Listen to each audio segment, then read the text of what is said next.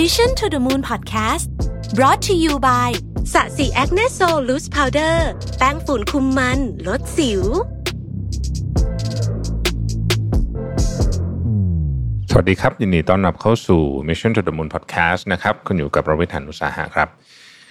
ในช่วงเวลาแบบนี้เนี่ย ผมก็อย่างที่บอกไปในตอนที่แล้วนะฮะก็จะพยายามทำให้ content เนี่ยมันค่อนข้างจะมีความแบบ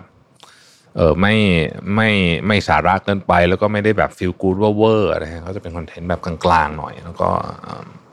content ที่อาจจะชวนคิดนะฮะแล้วก็ชวนให้กลับมามองภาพที่อาจจะเล็กลงนะครับเพราะว่า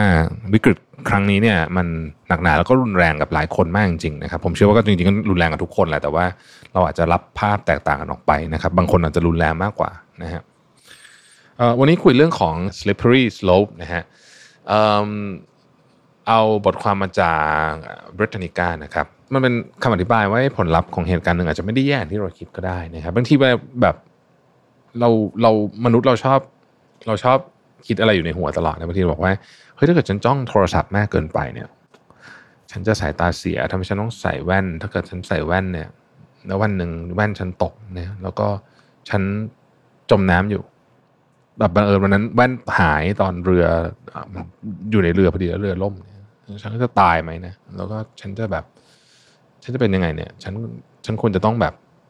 เล่นโทรศัพท์ให้น้อยกว่านี้ไหมคือจริงๆการเล่นโทรศัพท์ให้น้อยเป็นเรื่องที่ดีอยู่แล้วนะแต่นี่ผมพยายามจะเปรียบเลยกับสิ่งที่เราเจอบ่อยๆนะฮะแน่นอนว่าโอกาสที่จะตก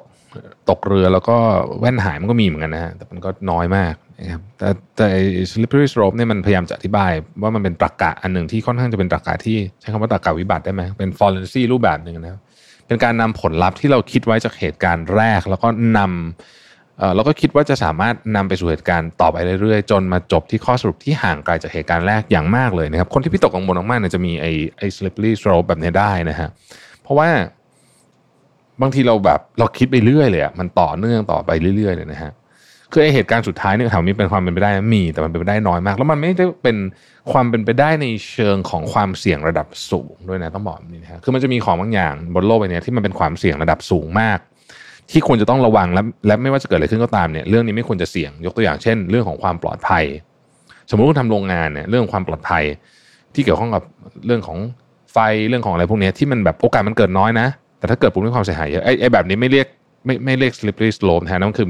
วางการประกาศไว้แต่อันนี้มันเป็นเรื่องของความวิตกกังวล ที่ที่ดึงข้อสรุปอะไรห่างไกลมาก แล้วก็เหตุการณ์พวกนั้นบางทีมันไม่สัมพันธ์กันด้วยนะครับ จะว่าไปเนี่ยเราเราใช้ตรรกะแบบนี้เนี่ย อยู่ในชีวิตประจำวันเยอะเหมือนกันนะครับ ลองนึกถึงประโยคนี้นะฮะถ้าทำงานง่าย ๆ แค่นี้ไม่ได้ ต่อไปจะทำงานใหญ่ ๆ ได้ยังไง ทั้งวันเอาแต่นั่งดูหนังฟังเพลง นะครับจะทำงานเสร็จเหรอนะครับหรือถ้าฉันกินของหวานวันนี้ ฉันก็จะอยากกินตลอดไปน้ำหนักฉันไม่มีวันลดแน่ๆนะครับไอ้ทั้งหมดเหล่านี้เนี่ยคำพูดเนี้ยฟังดูมันก็เหมือนจะจริงนะมองตอนแรกแต่จริงๆแล้วเนี่ยมันบางทีมันไม่เกี่ยวกันเลยนะฮะในตอนนั้นสถานการณ์ทำให้เราเชื่อความคิดนั้น แต่พอเราถอยหลังกลับมามองประโยคเหล่านี้อีกทีหนึ่งเนี่ยเราจะก็จะเห็นว่าเหตุการณ์ A เกิดขึ้นไม่ได้แปลว่าผลลัพธ์จะเป็นเหตุการณ์ B เสมอไป การที่เราทำงานง่าย ๆ ไม่ได้ในตอนนี้ไม่ได้แปลว่าเราจะไม่มีเวลาทบทวน คอยพัฒนาตัวเอง แล้วก็ในอนาคตอันใกล้เนี่ย เราจะโชว์ฝีมือทำงานยากได้ มันก็ไม่ได้เป็นอย่างนั้นสัทีเดียวนะครับ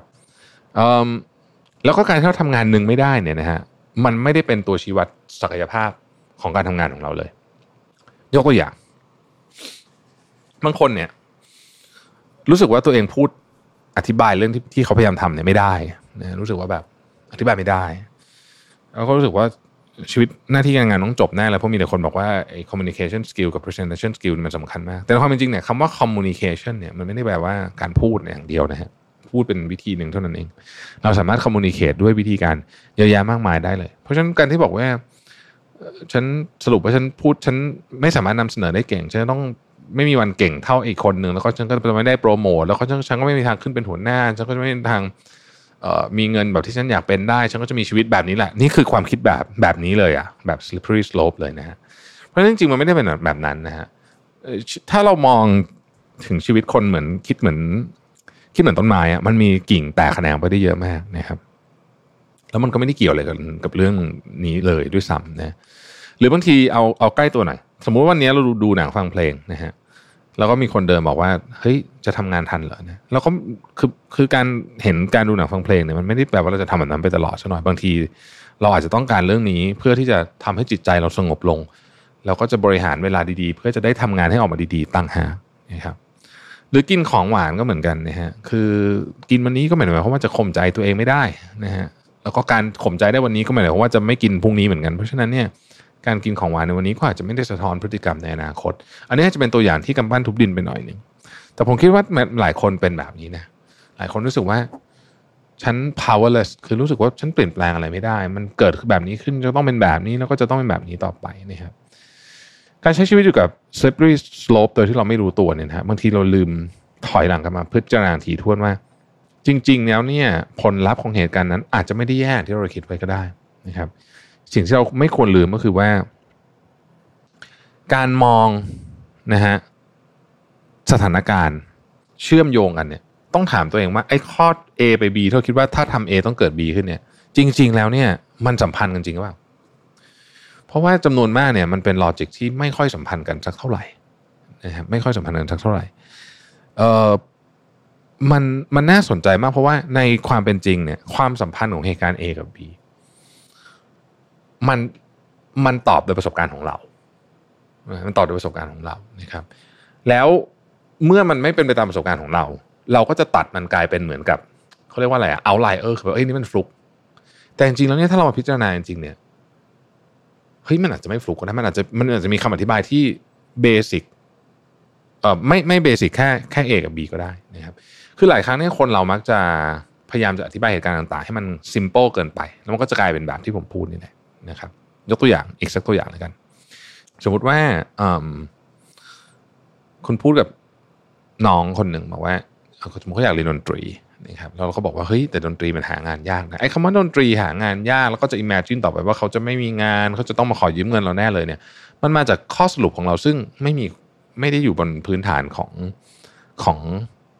ใช้คำว่าเพราะเป็นแบบนี้ถึงเป็นแบบนี้เนาะมันอยู่บนความเชื่อของเรา หรืออาจจะเป็นสิ่งที่เราเจอก็ได้ แต่มันอยู่บนสิ่งที่เราเชื่อนะเพราะฉะนั้นเราก็อาจจะอยู่บนแบบนี้ก็ได้เนาะเป็นเป็นอีกมุมหนึ่งของ slippery slope นะเพราะฉะนั้น สรุปโดยสั้นคือ